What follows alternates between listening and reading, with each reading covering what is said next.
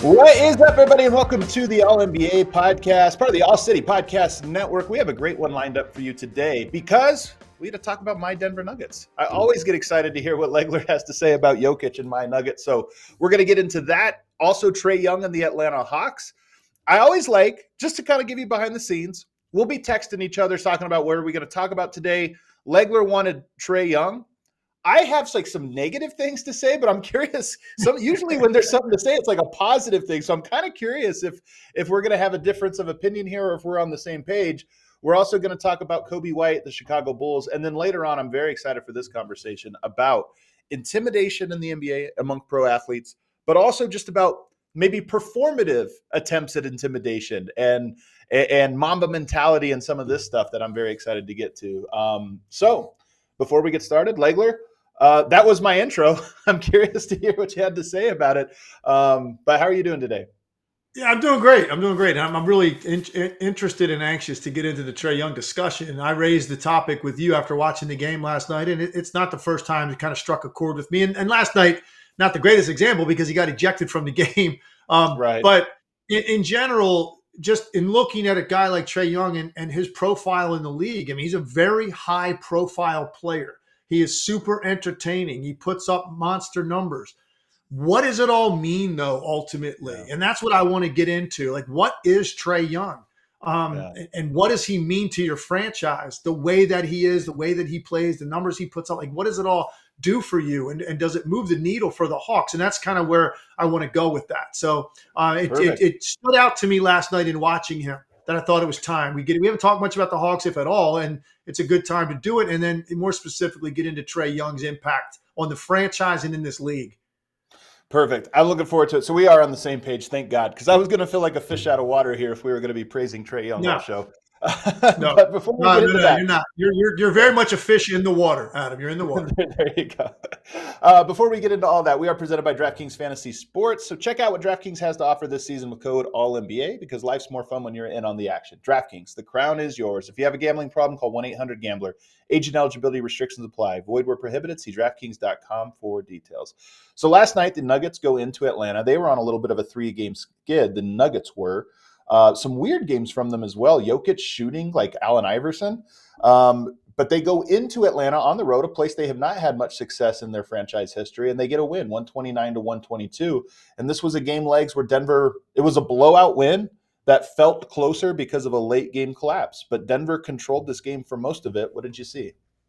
Wild game, really. I mean, you're right. Denver was in control. The score belies really the, the extent to which Denver controlled this game they got a little sloppy with the ball. Hawks made a, a ton of threes and, and, shots late in the game. Actually, most of it after Trae Young had already been ejected. Yep. Uh, Bogdanovic has a career night. Uh, you guys didn't really have Nuggets didn't really have an answer for Bogdanovic, who just and look. We talked about earlier. Remember, we did the, the best shooting strokes, the prettiest strokes in the NBA. He easily could have yeah. been on that list. That thing is machine like, and and when he gets it when he gets it going, you know, I, I was I always say it has little splash. He's one of those guys when he gets hot that thing is going and it's it's hitting just inside the rim, right along the back of the rim, and then straight down. And like the, the net yep. doesn't move.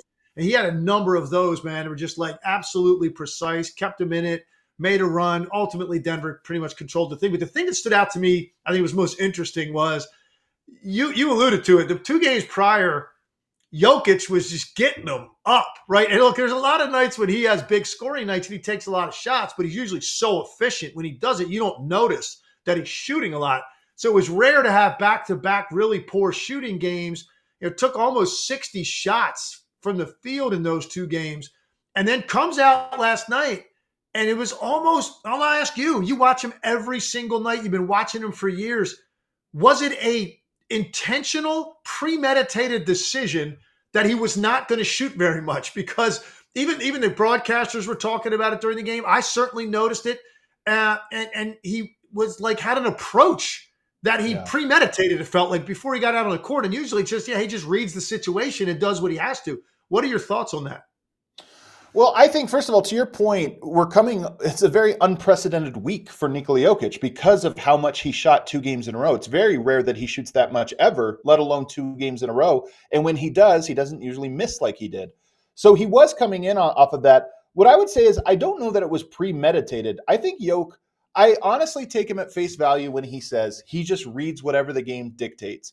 And in the previous matchups, I think a lot of it was he liked his matchup against Ivica Zubac. He was going at him. He just wasn't making anything. And I think it, it, it frustrated him. There's one trait that you should know about legs uh, with Jokic. And I think, you know, I've asked him about this very thing. Serbians have a belief in this, this idea called inat. It is a inner spitefulness that all Serbians believe they have, they carry like, you know, in them which is this idea of if you tell somebody they can't do something, it makes them want to do it significantly more. And I think this has fueled Jokic as an athlete because people told him he's second round pick, you can't do this or that, and it fuels him to prove you otherwise. But it has a negative polar to it, and that is that I think Jokic sometimes when he misses shots that he should make, then he starts to shoot more of them as if this like no, like he'll miss a three, he's wide open he'll come down and jack another three because he's like, I missed the last one. I, I know I can make this. And sometimes it'll compound. I think the last few games have been that from Jokic. He's gotten so frustrated from missing shots he usually makes that he started taking tons of shots to try to like, you know, to get out of this funk or whatever. Last night, look, the Nuggets played really well. Julian Strawther played great. Jamal Murray played great. And I think Jokic just read the game and was like, I don't need to be too aggressive tonight. I'm going to let these other guys kind of handle it. And I think he was right in that assessment. Oh, okay, that's fair. And I'll, I'll, I'll, tell you what, your description of that, what was the word you used? You said a Serbian word. What was the word? Inat. Inat. Inat. Inat. You know what that sounded like? The more that you tell someone not to do it, the more they want to. That's exactly what my two year old is doing right now. Like my toddler. yes. Everything you tell him not to yep. do, he wants to do it even more with a little sly look yep. on his face. Like, you really? Yeah, you, you know, you, I'm going I'm to give it one more shot. So, that's an interesting concept, um, and I'll, I'll I'll buy it. Look, it, it's we're not criticizing him or nitpicking a guy that goes nine for thirteen and has what twenty five, eight, and nine. I mean, you know, yeah. every player in this league would kill for a stat line like that. That efficient, almost a triple double, twenty five points, win the game. Uh, they played great, like you said. They they were really. I mean, they were they were a machine offensively for long stretches in this game, particularly for the first 18 minutes of the third of the second half. Um, they, they got great looks because they moved it. Everybody that got a great look knocked it down. Jamal Murray looked fantastic. Strawther uh, gave them big minutes in production off the bench. He's had moments like this earlier this year. I think that was his career high last night, I believe, though. Um, yeah. And then Aaron Gordon with 18 and 12 on a seven for 10 night. Yeah, like you can't yeah. get more guys play that well, like that efficiently. Reggie Jackson played pretty well. So very solid across the board performance. And it led me into the next question for you about your Nuggets, um, nobody better to ask. Uh, on a scale of one to a hundred, hundred being they the way that they played to finish off the year a year ago as a championship caliber team, and and dispatching the last two rounds, particularly um, in the conference finals and finals. That being a hundred, let's say, what percentage are they operating at right now? Would you say? Because you know, Jamal Murray missed a chunk of time. He's come back you know, he's, he's been a little bit up and down. He, you know, he, he, played really well last night. Looking at, and they have new rotational guys. Some guys are getting minutes, more minutes than they did a year before. You did lose a couple of yeah. people. Just looking at the totality of the picture here, a little over the quarter point of the season for a defending champion. If 100 was the way they finished the year, what percentage would you say are they at right now in terms of, of operating on all cylinders? Well, well, the thing about that question is when you say now, do you mean like in this very week or if I made the aggregate of the entire season? And and why I say that is they start the season, I think, nine and one or eight and one. Let me say eight and one. They start the season eight and one. And I would have told you 90%, much to my surprise. They come out of the gate and they look like the best team in basketball by a lot in a tier of their own. Murray pulls a hamstring and ends up missing the next month. He comes back and rolls his left ankle in the first minute that he returned, has to miss more time. And then even last night rolled his right ankle. So he's dealing with three injuries so far.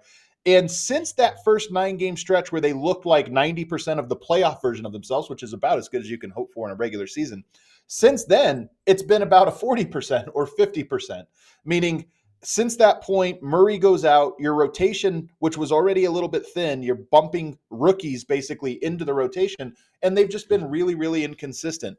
So for me, the Nuggets season, and I don't think a lot of people know this from the outside looking in. I don't think the Nuggets care about the regular season. I don't think they're gunning for the number one seed or number two seed. I don't think they care. I think they feel confident what they can do. And they look at Peyton Watson, Julian Strawther, two rookies. They need one of those guys to be a playoff rotation player. And I think they know that November, December, you're probably not going to look like a title contender if you're playing those guys 15, 20 minutes apiece. And that's basically been the case the last month. So I'm not necessarily concerned about the fact that the Nuggets are somewhere around 50% right now of what they need to be because I think it was baked into their approach this year. I think that's a, and I think there's a trap in trying to and I don't know that you necessarily saying like gunning for the number one seeds the right way because I don't know that teams do it, but to keep your foot right. on the accelerator is what we're talking about, right? Night in, night out, and and then you you organically end up with that number one seed. I don't know that it necessarily does you favors um, to do that, particularly when you've already won it. I think right. they they have a, to have to have a different approach now, having won a championship, um, and that is basically make sure guys are preserved and healthy when you start your next playoff run. And that's what I think they're going to do. And find out. I think a big part of the regular season for them is going to be finding out who differentiates themselves that Mike Malone can absolutely trust by the time you start the playoffs. And I think you're talking about some of those, I think, battles for minutes and battles for responsibility yeah. that are going on with their team. And you can see it. And Strawther was the guy last night. Another night it'll be Watson. Some nights Christian Braun's going to get a majority of those minutes if it's him on a given night. So They've got a number of options to go to, more buttons, I think, for Mike Malone to push.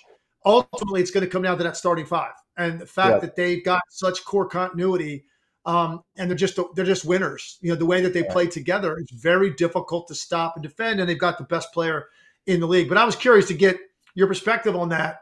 You know, seeing all the ups and downs from day one this year. Um, when I usually when I ask a question about a team, like and give like that kind of a question. Like, give me your percentage right now. How when I what I'm really saying is over the last week to ten days. That's oh. typically oh. about the stretch of time I'm talking about, not okay. necessarily like last night. Because you went by last night, you're like, well, man, they're ready to go. They're prime. They're prime for another run because they looked that good offensively last night. It's more about like, okay, as things are taking shape, understanding that there's going to be ebbs and flows with injuries and some guys, you know, maybe in a shooting slump, whatever it may be so it's really over the last three, four games is typically how I kind of look at these things. Um, and certainly, if you, anybody didn't watch the game last night, you, you missed a really sharp, impressive performance by the Denver Nuggets that really, you know, never had a reason to be. Uh, what what was as close as the Hawks got there in the, in the last like, five minutes? Four, three. I think it was three. I think it became one possession okay. at a point. So. Yeah. Never should have been that close. Yeah. The Nuggets contributed to that with some bad turnovers and then some crazy shot making out of Bogdanovic. But uh, look, yeah. impre- impressive performance by Denver. N- not surprising. So Murray rolled his right ankle last night. We'll see how he stayed in the game and he ended up playing great, 12 of 15 shooting. We'll see how that injury affects him. If it doesn't, if this was a minor rolled ankle and he can come back, then I would say the stretch between now and the Christmas Day game I expect to see the Nuggets get back to the team they were at the start of the year, back to the team they were, you know, closer to the playoffs. So I hope that this upcoming stretch reveals what the Nuggets are. But the truth is, how many teams have lost their second best player for the amount of time Denver has? And I just think that their season so far is defined by that. Nonetheless, they are 15 and 9 and and still look like one of the best teams in the NBA even without Murray for a majority of the year. Um, if we go, I, I, wanted to ask you real quick because last time we talked Nuggets, you were impressed with Julian Strawther, and last night yeah. he had his best game of his career. I have to imagine he continued to impress you. Yeah, he does because he he's got, and I you know I, I talked with I don't know when that game was he had earlier in the year. If you you could probably recall it better than I could when he had this stretch, this flurry of scoring, right. kind of opened my eyes. And what stood out to me was at that point he hadn't had a lot of playing time and he was forced into the lineup that night, or Mike Malone chose to go to him, and he ended up getting. Ex- hey, it's Kaley Cuoco for Priceline. Ready to go to your happy place for a happy price? Well, why didn't you say so? Just download the Priceline app right now and save up to sixty percent on hotels. So whether it's Cousin Kevin's kazoo concert in Kansas City, go Kevin, or Becky's bachelorette bash in Bermuda, you never have to miss a trip ever again. So download the Priceline app today. Your savings are waiting. Go to your happy place for a happy price. Go to your happy price, Priceline. Extended minutes because he immediately started treating you know the each possession as if it, he was the show, and that doesn't mean that like the guy was taking forced crazy shots. He he everything he got was makeable that night. I was just so impressed with how confident he was, how versatile he was as a scorer because he can put it down to, to the rim. He can shoot from deep off the catch. He can shoot off the dribble. Uh, he runs the floor. He, he's just got excellent instincts as a scorer and a yeah. tremendous amount of confidence.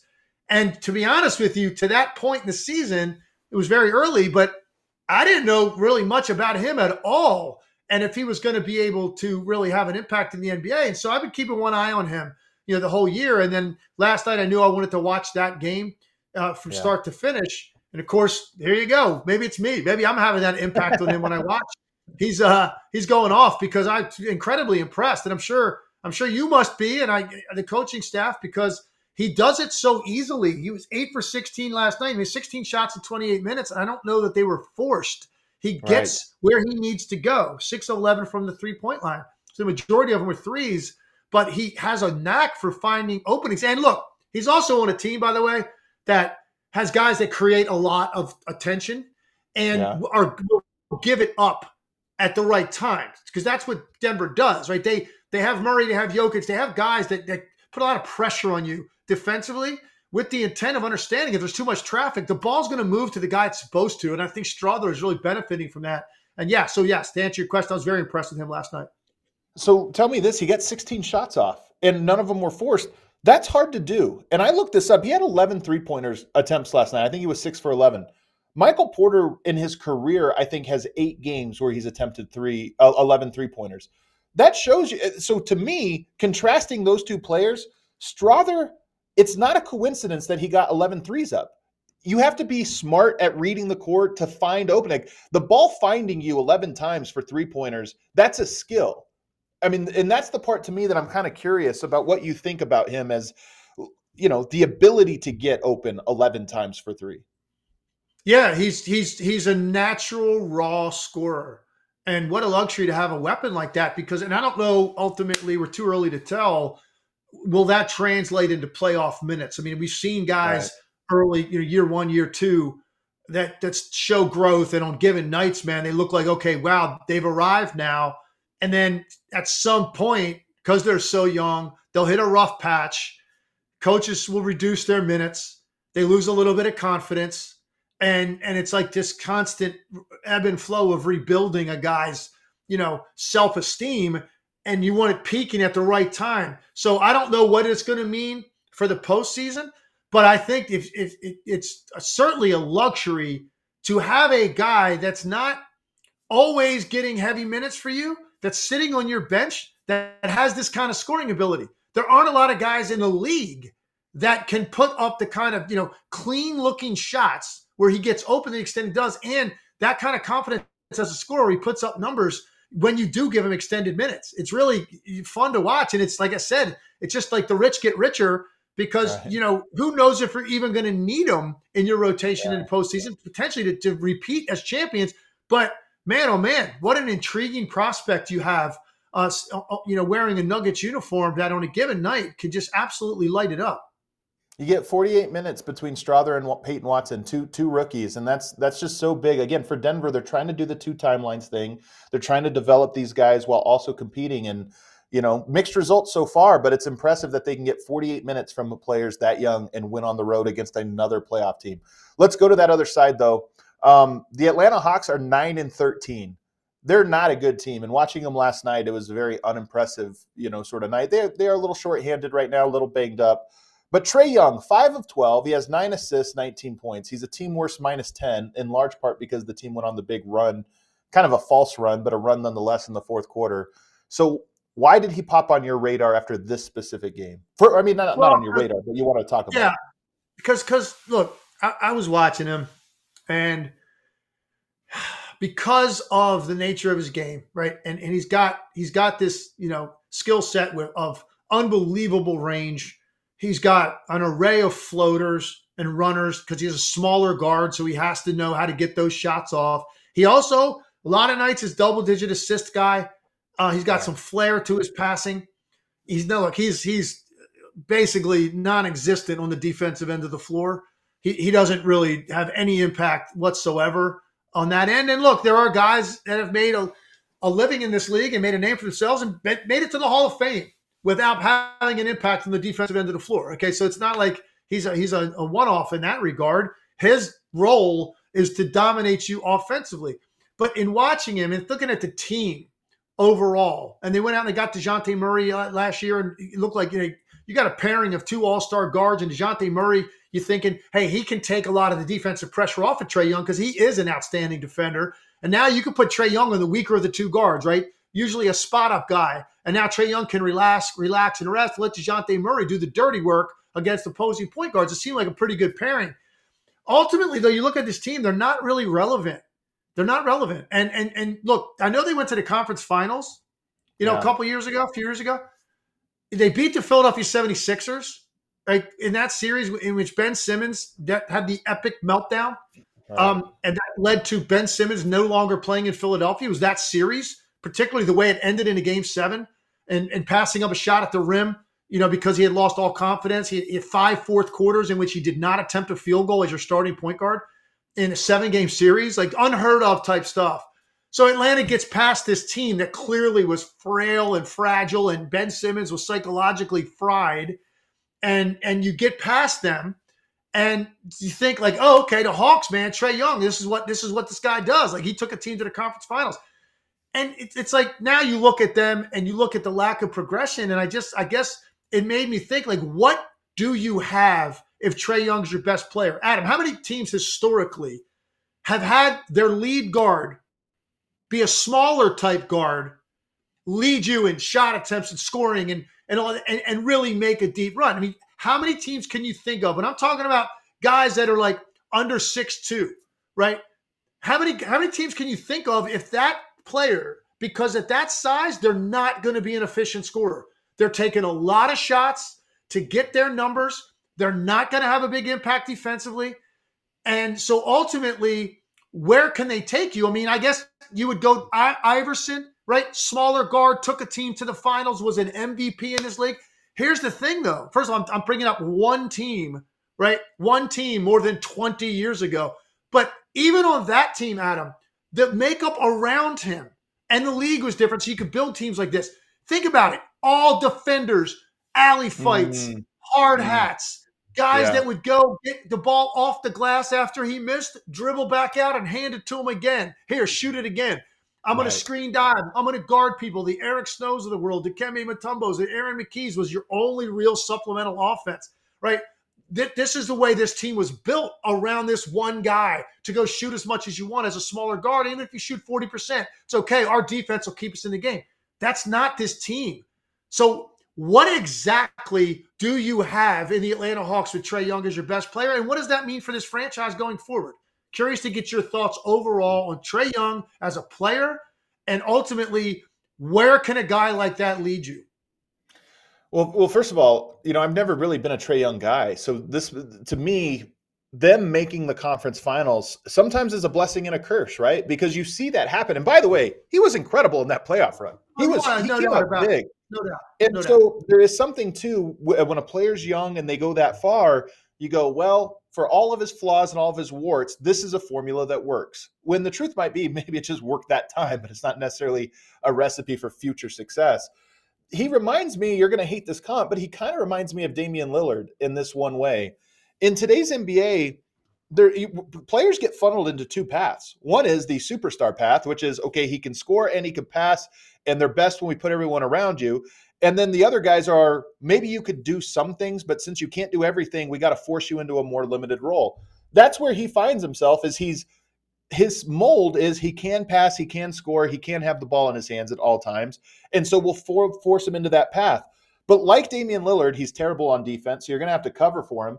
And unlike Damian Lillard, he can't be that efficient. I mean, Damian, he's a better passer, but a way worse scorer in, in terms of efficiency. So to me, I've always been skeptical even of building around Damian Lillard. He's got Giannis, which obviously is his best case scenario, but I've always been skeptical just because I think that there is a limit, a low ceiling to when a player like Dame is your best player and Trae is below that. So I just view him through that lens, and he's spectacular. I mean, Trae Young is an incredible passer, but it just doesn't add up, to, in my opinion, to a winning formula. And I think uh, so. To me, I'm, I'm perfectly in line with all of your thoughts. But I do think you don't have to go back 20 years to the mold. I think you could see players like a Damian Lillard. They're just they we it's not we haven't seen it be successful, and he hasn't. Trae hasn't reached well, that. No, level. That, that's what I mean. Like when I asked the question, like I'm talking about guys that actually okay, this is the, the your franchise player, and he comes in a small package and he shoots a lot. That's what I'm talking about. Like and and really has you on the precipice of contending or winning something.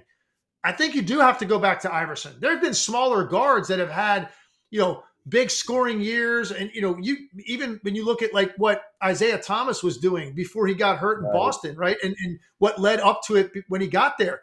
He may, maybe that would have been the case, but again, look what he was surrounded by. Like he was surrounded by a team that was really good defensively, could really compete and, and his career, unfortunately, was completely altered by that hip injury, and he was never the same guy.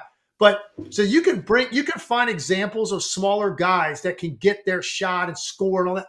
But you're when you have Trae Young, like he's in his sixth year, he's had one year in his career over 43% from the field. And he's never shot 40% uh, from the three point line. He's 35 right. this year. And he's taking, you know, what, 20 shots a game. So you know, this is the guy's taking shot. 20 shots a game. That's by the way, he's also taking eight and a half free. He's taking um nine free throws a game. So that's, that's another more shooting attempts. Yeah, that's another X amount of shot attempts, right? Some of those are on the floor. I get it, but probably on the floor hunting a shot, right? Or he's fouled in shooting motion, so it's 20 actual field goal attempts. It's probably another four or five he's trying to get up when he gets fouled, and you add all that up, and it's at it's at a 43% clip. It's at a 35% three point clip. And so I, I, I, guess that's why it just struck me because I'm like, I don't know you can go anywhere with this. And look, clearly, 9 and 13, they're not going anywhere with what they have. And yet, he is such a high profile player in this league. And yeah. you know, if they're if they're 500 or better, he's making the All-Star team almost every year. And and that's yeah. what's crazy to me because of because of the numbers. And look, I'm not trying to just dump on Trae Young. He's obviously a uber talented player, man. I know how hard it is to do these kinds of things at the NBA level. Like what he's doing is remarkable. I certainly couldn't do those things. I'm not ripping on him as a player. I just thought it hit me because I'm going, you got Jokic on the one side, who's who's one of these high profile players. And look, I don't know what how many players in the league would you say are are you know, is Trae Young included with? Is he top 10, top 15? And just in terms of like high profile. Yeah. I think he's fallen just because of the lack of success a little bit later. There was a point in time when he was top 10, people were talking about him that way. I think he's fallen because of team success, which is how it should happen. I will say another player, you compared him to the old Isaiah Thomas. I'll compare him to the new Isaiah Thomas. You know, in 2017, that season where he averaged almost 30 a night, um, IT did, he was an MVP candidate. And that team went to the conference finals. Were they a yeah. real threat to win the title? No. They had a magical run, and you could look at it and say, "Man, look how great he's playing, and the team's doing well." But it's it almost feels like it's this false, you know, uh, success because there's such a ob- clear and obvious cap to it. And I think that's, I mean, to me, that's kind of where Trae Young is. I don't know where you go from this, by the way, because we're about to talk about the Chicago Bulls, who have almost the exact same record as the Atlanta Hawks. And the consensus amongst NBA fans is the Chicago Bulls need to tear it down, blow it up. You don't really mm. hear that about the Atlanta Hawks. Like they need to tear it down, blow it up, but they're in the same boat. They have the same, more or less the same record. Totally. And I think one of the reasons I think is, you know, you, one thing Atlanta is always going to have to consider Trae Young is a guy that puts people in the stands, like because yeah. of the entertainment factor. I don't think you feel that way about the, the Zach LaVines and DeMar DeRozans and Nick Vucevic's of the world, right? I, I don't think you feel quite the same way about them. And that's why for that group, it's a little bit different. Um, and also think maybe just the importance to the franchise and to the market. Uh, it feels a little bit more important there, maybe even than Atlanta, where you you know you're getting a good show every night. But it's it's it's and Trae Young is, is box office in that way. Uh, so I don't know that it's something you'd even consider. But unfortunately, I just don't see this formula um, working. I think you'd have to have a different team around him, and maybe you'd have a chance at, at yeah. like you know, making it really interesting. If he's getting 30, 34 a night, right? And you've got these uh, guys around him that guard and set screens and rebound and play tough and a couple of shooters. That's not what this feels like at all. So as yeah. a result, I think it's an entertainment factor and it's a, you're going to fill up the box score and it's not going to result in a lot of winning. All right, last one, and I'm putting you on the spot for this, but you compared him to Allen Iverson. You know, 2001, they go to the finals, all defenders around him. Is that team even also a bit of a misleading team? Again, if you look at Iverson in Philadelphia, they made it out of the first round a lot. They made it to the second round, but they weren't very competitive when they made it out. A lot of this was they won the first round against bad teams. They get to the second round and get smacked by good ones. And then one year broke through through the finals, won game one, but they were never really a threat to win the title that year either, even though they went to the finals. Is it kind of a same situation where that formula might not, even that formula might not have actually been successful? It just felt successful artificially. Yeah, I, yes, that's a good point. But again, you know, and I don't have the, I don't have this in front of me because I didn't know that was coming. But I don't yeah, know sure. how many years how many years you're talking about did Philly get to the second round? Like I don't four. know how I'm many at it right now. It was four years. Yeah, it was almost four in a row: 99, 2000, 2001, 2003. All right, that's I mean to me, even that and then one of those years they go to the finals, even that is significantly more than what you're going to see out of the Atlanta Hawks with Trae Young. And and and again, a big reason is because these games now are shootouts. They weren't always shootouts right. in that era. Yeah. They weren't. Like you could win games where neither team got to 100. You're not seeing yeah. that in this NBA. Like these are shootouts, and when you in a, when you're in a shootout with another team, and the guys that are taking the shots on your team are shooting at yeah. you know 40% clip, you, you got a problem on your hands because the math doesn't add up. So so I would think if it look if Atlanta was repeatedly getting to the second round, it, right. like the last you know five years with Trae Young, and every year they were running into a Boston or they were running into a yeah. Cleveland or they were running into a Milwaukee and you just go, God, you know, they're just not as good as those teams. But, you know, Trae Young, man, he gets those guys every year into those series and puts a scare in people. That's not what we're talking about here. I did kind of feel there was more of that with the Iverson Sixers era. There's in building in the NBA so tough because there is this concept of you've got to find your cornerstone piece, and oftentimes, you know, you get a good draft and it's just clear it's not that guy. But that's almost better. Getting an Anthony Bennett that waste a year of your time and you go, okay, this is clearly not our guy. We're not building around him. At least allows you to move on. Whereas when you get the guy who is just one rung below good enough to build around, you're almost stuck because you have to keep investing in them. And Detroit's a great example of this right now because they have Cade Cunningham, who's a really good player. Is he the guy that you just build everything around? I don't know. And that not knowing is so tough, and it can waste years of a rebuild when you're just trying to commit to a guy who's maybe not up to snuff. Trae Young, might be an example of that, where they had one great year, but they're committed to sort of building this team around him now for several years, and it hasn't really, uh, you know, gained momentum. All right, let's take a break. On the other end, though, let's get to the other game we want to talk about: the Chicago Bulls lose Zach LaVine. They almost get a fifth straight big win. They come up just short, but still an impressive performance.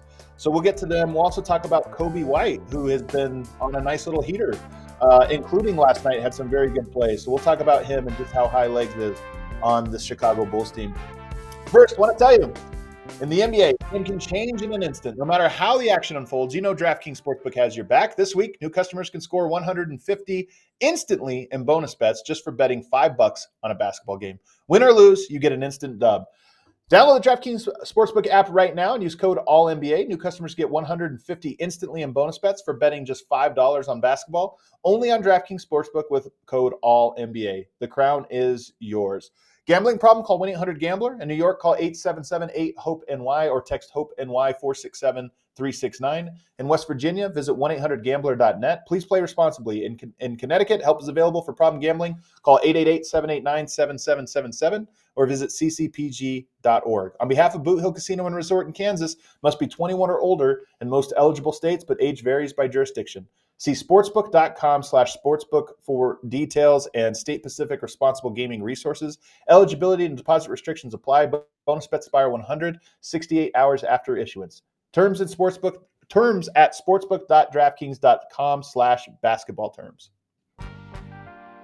All right, let's get back into this now and talk about another game that happened last night. Chicago taking on the Milwaukee Bucks in Milwaukee. They have been on a heater, winning four straight ever since Zach LaVine exited the lineup. So they lose another another example of building around a guy here. They lose Zach LaVine and they start getting some big wins, including it all started over Milwaukee, uh, beating Milwaukee in that thriller. Last night, it almost felt to me watching this game, it almost felt like the miracle was going to happen again, but they came up just short. They had their chances in overtime. Lots of shots at the rim, lots of great looks that they just could not convert, and they end up falling 133 to 129. What stood out to you about this game? Yeah, it, it's it was it was a really interesting game, and I think ultimately what Milwaukee had going for them to to get the win, they have Giannis Antetokounmpo and the Bulls don't. If I want to sum it up, yeah. okay, that's really as succinct as I can be because they couldn't. Giannis yeah. got everywhere he needed to get to when it mattered. Right, he had every single time he needed to get downhill, get to the rim, get something for himself, either as a finish or, or getting to the line. He did it. Um, and and they had a hard time guarding Chicago for stretches in this game, and it's been a little bit of a theme for the Bucks, yeah. right? They're not they're not the same defensive team that they were when they were getting a number one seed like two years in a row in the East. Actually, overall number one seed in the NBA two years in a row when they failed in the playoffs, uh, and even the team that won it. They're not the same defensively as they were. And look, you swap out Jrue Holiday for Damian Lillard. I guess that's part of the explanation, but I think there's more to it than that. It's it's, it's the mentality of scoring so easily that yeah. you really you really don't focus as much defensively. I think there are some teams in the league that have fallen into this. Milwaukee is one of those teams because they have so much firepower any given night. Uh, you know, an average night for them, they're getting to 120. A lot of nights they're going to be pushing 130 or more and it's not difficult to get to those numbers because of Antetokounmpo and all the three point shooting. Um, so I think that their their defense you know wasn't really engaged enough with this team, Chicago. So Chicago sm- smelled it, and they said, you know what, if this is how it's going to be, then you, you know you're going to have your hands full with us tonight. You let us in it, and now here we are. And you let NBA players get confident. You, that's what you're going to have on your hands. And Milwaukee had to fight for this, and ultimately, I thought Giannis was the difference down the stretch, fourth quarter and overtime. Just you know, inability to keep him from his spots, um, like yeah. most teams actually have a problem with in this league. And I thought some a lot of that was on Vucevic. I mean, everybody knows Giannis loves to spin and get to his right. And I felt like in the fourth quarter of overtime, Giannis got spin moved to his right like eight times. And I kept thinking, Vooch, what are you doing? You keep going for the lefty fake and getting beat at the rim. Um, weirdest shooting night ever from Damian Lillard. Three of 17, horrible shooting night. One of those three makes legs was a dunk. yeah. he told me he takes 17 shots and only makes three of them, and one of them is a dunk through the lane in overtime. Um, but he he really struggled in this one, and this shows you sort of the margin of error for the Milwaukee Bucks when they don't guard anyone. Is him just him? Everybody else had great shooting nights. Him having a bad one, and the team is in a dogfight against the you know a, a Chicago Bulls team that's not really good. Do you, I don't know if you have any notes on Damian Lillard's game or if it was just an offshoot yes. from him.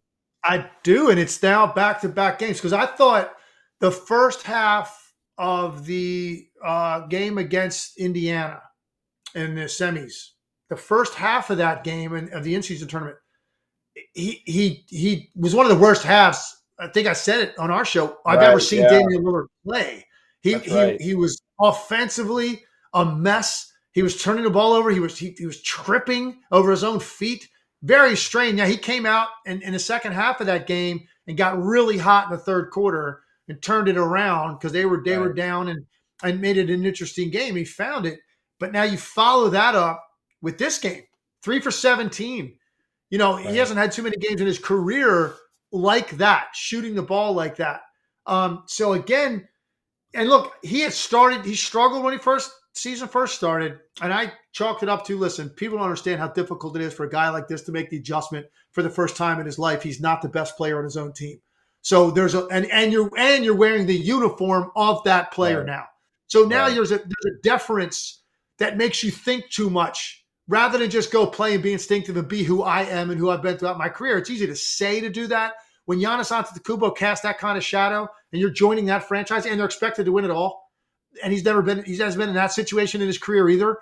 All of that added up to to me expected struggles. But then he snapped out of it and he had, a, he had a stretch of games where he started to be really efficient. He was putting up big scoring numbers, playing great in the fourth quarter. And now he's had you know a couple games back to back where he, wasn't really himself. Look, and it's a long season. You're going to have nights like that. But I, yeah, he definitely um, was not a Damian Lillard night for sure. Every shot he took from deep in the second half hit the front of the rim and barely got there. So I don't know if it was fatigue. I don't know what was causing that, but it was flat.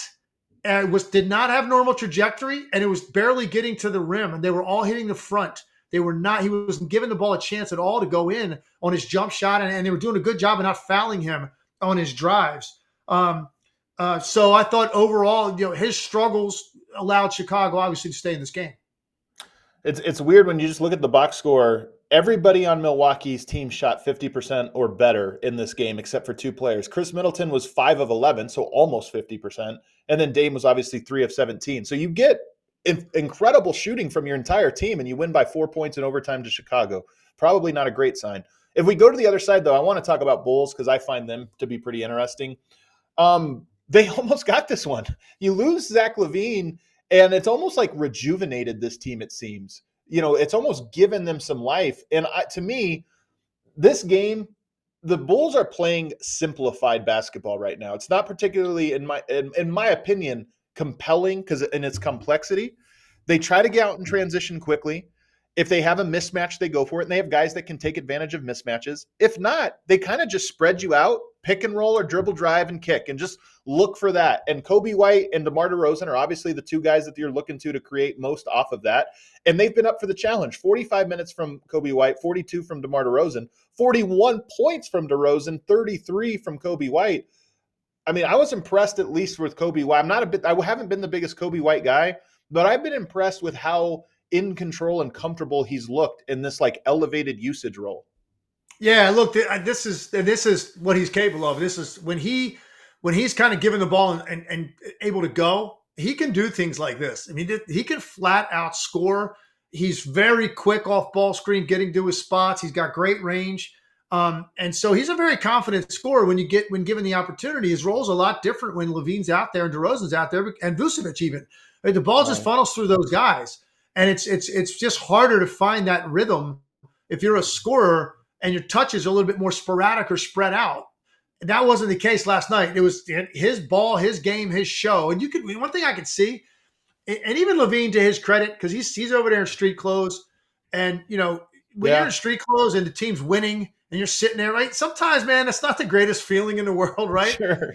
But but, but everybody's reaction to Coby White, everything yeah. he did positive, the reaction of the bench told me a lot about how they feel about him. Even LaVine, and, yeah. you know, he was jumping up and and like they were celebrating on everything that that Coby did in this game, and I thought that was telling to me. He's got the support of his team, so when he does get the opportunity, can go out and do things like this. By the way, one of the oddest stat lines in the history of the NBA took place in this game. So oh, LaVine's out. Dosunmu starts in his spot. Yeah. I'm going to read you this now. Oh no, I'm just looking at it. I'm going to read you this, and you tell yeah. me, you tell me. Oh um, no, how difficult this is to pull off. He played 26 minutes in this game. That's a lot of run. Yeah. yeah, he's got a lot of stats. I'm sure. He had, he had exactly zero field goals, zero free throws, zero rebounds, zero assists, zero steals, oh, zero no. blocks, Zero turnovers. That's a good thing. Yeah. Yeah. Committed one foul. So if you look at his stat line all the way across it, there's uh, only numbers in three cat columns: a six where he was 0 for six from the field, a two where he was 0 for two for the three, and then one in the foul category. And and here's the best part, Adam. He was a plus two in the game. yeah. Yeah. Was, I mean, hey, so, well, look, he can defend. He can he can yes. really defend.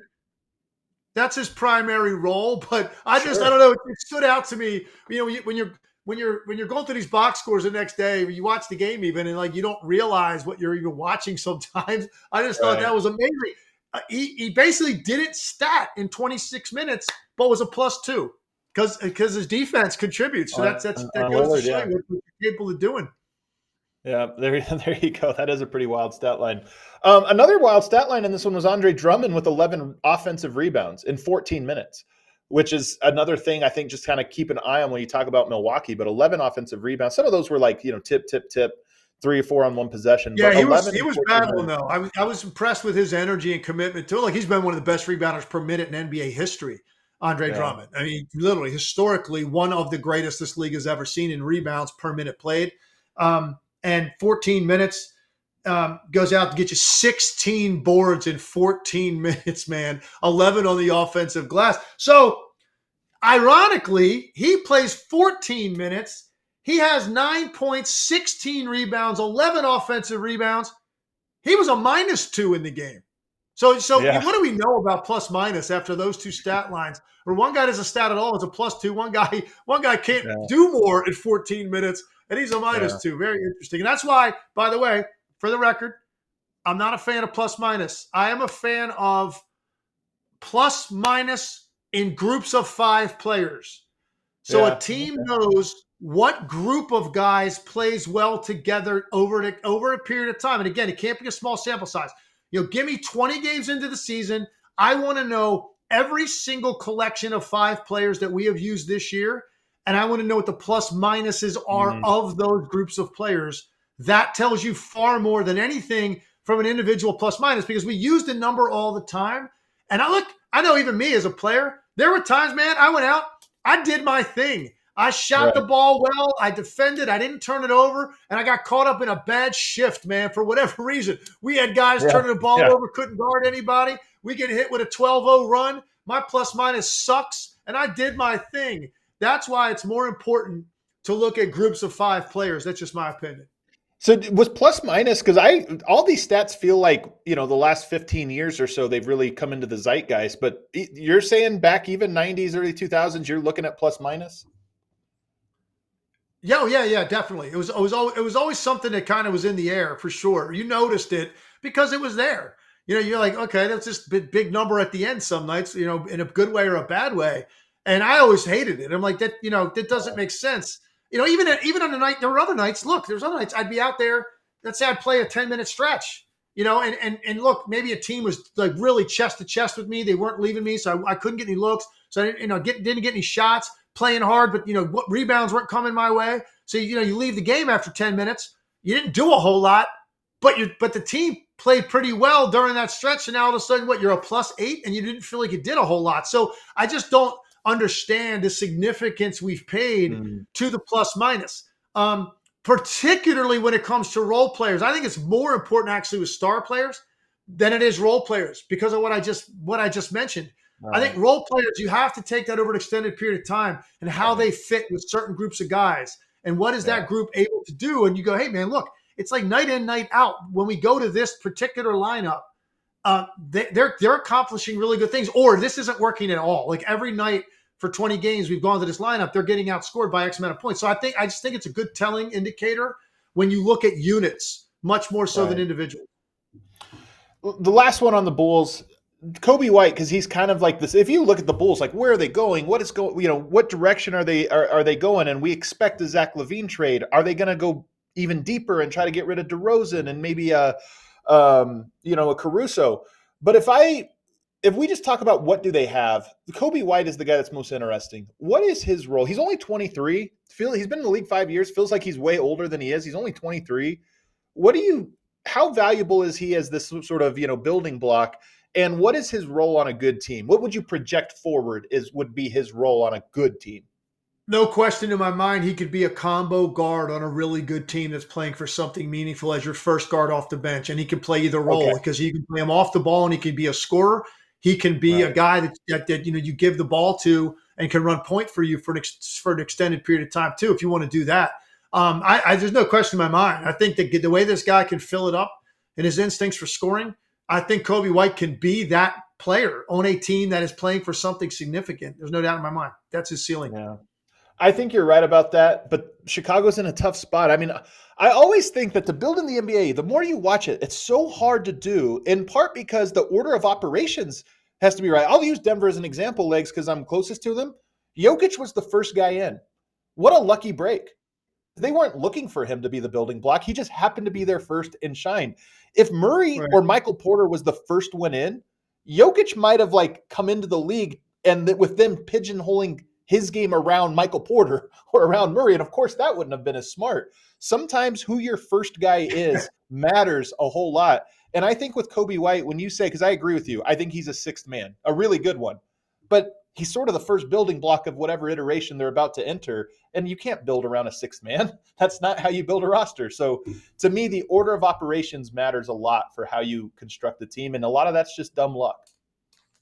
Yeah. By the way, I, I, if Jokic hadn't been the first one in, and they decided they were going to try to build something around somebody else, and Jokic was on the team, that wouldn't have lasted very long, and they would have realized, you know what, maybe we should run things through this guy. May- Maybe, maybe not though. I, I do think that there is a, a lot of teams who have just sort of committed to one direction, and then it's hard to change. Even when it becomes more and more obvious, it's hard to change. You know, you mm. think about, you know, we've seen this with maybe the Oklahoma City Thunder is a good example of this. If you have Westbrook and you have Kevin Durant, and you think, okay, well, that's our guys in, and I don't know where James Harden fits into that. There are examples where there's players, and it's like, yeah, but we're already rowing in this direction, and it's too much effort to shift and where you're not certain that it's smart to shift anyway. And then later on, you realize actually we probably should have. I, I want to end today's show though, Legler, by doing a, a more evergreen topic, and that is, you know, over on Sunday, 60 Minutes. I alluded to this yesterday, but there was a really interesting interview with what who I perceive to be one of the most interesting athletes in sports, Novak Djokovic, arguably the greatest tennis player of all time. I encourage people to watch the whole interview because I thought he had a lot of great things to say. But I pulled this clip that I wanted to play uh, for you that Emma has queued up. even though there's no physical contact in tennis, there's still a lot of eye contact when we're changing ends, when we're sitting on the bench, and then the big screen shows him how he drinks his water, and then I'm looking at him. How is he drinking water? Is he sweating more than usual? Is he breathing? You're taking all you this in during a is he- match? exactly. Is he breathing deeply or not deeply? And then I look how he's communicating with his team. You know, you have all these different elements that are in play that uh, really uh, affect the performance in the game itself. So I love this for a lot of different reasons. It's a little crazy, a little maniacal. But I asked you originally when I saw this and I sent it to you, I said, Can you tell me who are the most intimidating players to ever come through? Because people always talk about Michael Jordan. He was intimidating, he could intimidate you. You didn't necessarily love that that that, that ask. I didn't because I think, and, and this topic comes up a lot, and people want to know. And you, know, you might be in a in a bar having a beer, and some sports fan will ask you a question like that. Or you going sometimes on a on a basketball podcast or a show, and you talk about this topic. And former players, I think, universally will agree. We don't really see ever guys fe- like in a state of either fear or intimidation or like want no part of of a particular player that's not really something that, that professional athletes at the NBA feel. They just don't feel that. If you didn't make it, you don't make it to that level if you're capable of doing that. Now you might have a heightened sense of a little bit maybe of nervousness, anxiety, like a little Right. bit more tension in the room when you're getting ready to play a certain guy. And certainly that those guys obviously exist. Jordan was a great example of that, and those teams in general playing those Chicago teams. Jordan, if that They was the guy you. that day, yeah. Shaq to me would probably be the very top of the list because Shaq was a guy that wasn't going to just go out there and get big numbers and his team might beat you that night. He could do things physically to you, particularly this opposing centers, that you might end up on some sort of blooper reel clip for the rest of your life because of what he did to you, right? He, dunking on you, knocking you down, pulling the basket down at the same time. Like, you know, you end up now in one of these reels, right? So because he was just that overwhelming with raw power. There's not much you could do to stop that. And and for a pro athlete to be like kind of thrown around physically when you think you're a pretty strong guy, and now you realize that like you're, you're nowhere near this level of strength and force and power, that that's a little bit unnerving. But again, I don't think it's ever been I ever saw it, even with Jordan, where and I had to guard him. That was my position, like where guys were like, really like, you know what? I I, I don't really want a part of this. I'm kind of scared about this matchup. Right. I, I think that's the wrong word to use, like intimidated or scared. I think that's I think that's the wrong way to take it with a pro athlete. Myself. I, I can totally see that. But then it raised a new interesting question, which this clip is Djokovic talking about these maniacal ways in which he's studying his opponent, right? Right. And how does your opponent drink water is a hilarious thing to imagine a tennis player paying attention to. And maybe he's being a little, he's embellishing a little bit. I don't know. It's hard to say at that level. Where are the margins? Um, but this is a thing, right? And I and I think Kobe is the godfather of all of this, of creating this narrative of, hey, these are things that I'm I'm trying to get in my opponent's head. I'm speaking Slovenian to Lucas to show him I'm studied, you know, I'm ready for you. And I kind of, you know, they're both to me they're both performative and silly, but yeah. also like a little yeah. bit real. So I'm kind of of well, two minds about it. All right. So here's here's here's how I feel about this topic. It's a great one. I think that clearly this is a level of excellence that we're talking about here with these particular two athletes, Kobe, Djokovic. Like we could probably name a few more, right? So first and foremost, what separates them from everybody else is they're they hate losing far more than they enjoy winning. Yeah. Like they they cannot fathom or stomach losing, finishing second, not being the best player on the court at the time it eats them alive. It's what drives them okay? So that's that's how you get to that and obviously the physical tools to come with it the work ethic all of that that's that goes without saying. But what sets them apart to be to become who they are and and the way that they're regarded is that. That is the characteristic. And not everybody hates losing to that extent. You would think all athletes feel that way. It's not not to that level and, and so you start there. And then what they do is they manufacture some of these talking points yeah, about yeah, what totally. sets them apart, right? And it, yeah. you, some of it, you're like, come on, man, like you don't really do that, like you know. Yeah. And and Kobe be a great example of that kind of thing. And what they're trying to do is create and enhance the aura that's already around them. Like this is why I'm different than you, and it just continues to feed that narrative, and hopefully gets into the mind of their opponent. Like, hey, I'm not doing those things, man. Right. You know, why? Why? Should, maybe I should be doing those things. It's all part of a narrative they're creating, and some yeah. of it is definitely manufactured. You know, uh, and and you know, for Djokovic to say that he's looking up at the big screen to see how his opponent's drinking water that's going to give him some kind of an advantage. That sounds absurd to me. But look, at the same time, he's the greatest player of all time. You know, who am I to doubt a guy like that? Yeah. Right. Yeah. Well, without a doubt, I, I, you know, it's it's yeah. it's a it's a level of excellence that's hard to even fathom. So who am I to question it? But I, I, just my opinion. I think I think what they're trying to do is is is enhance the aura that already exists around them. Like not only am I great physically, my tools are great, my competitiveness.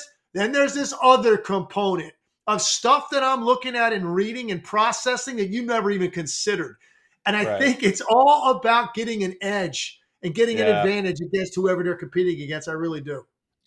I love I love this idea. I saw a joke one time that said, if I was an evil billionaire CEO, I would tell all my enemies I wake up at 3 a.m. just to throw them off, right? And that's what every CEO, every Silicon Valley CEO wakes up at 3 a.m., does an hour workout, journals for an hour, at least according to them.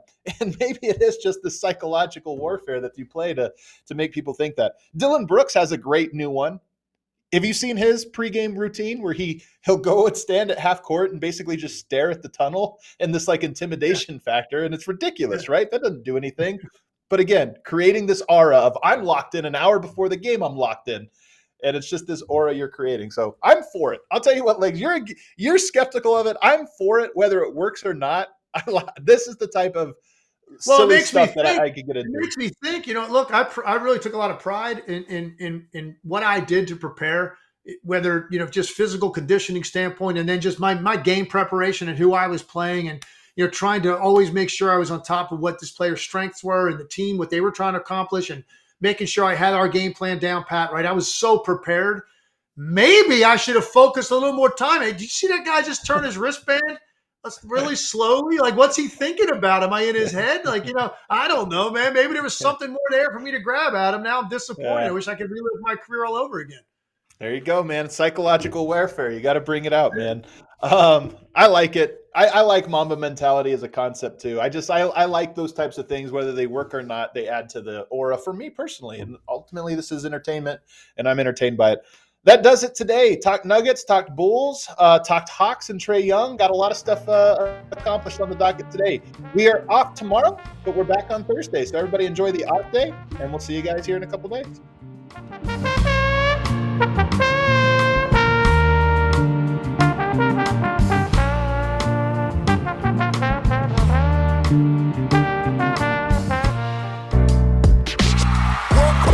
We all like the mayor.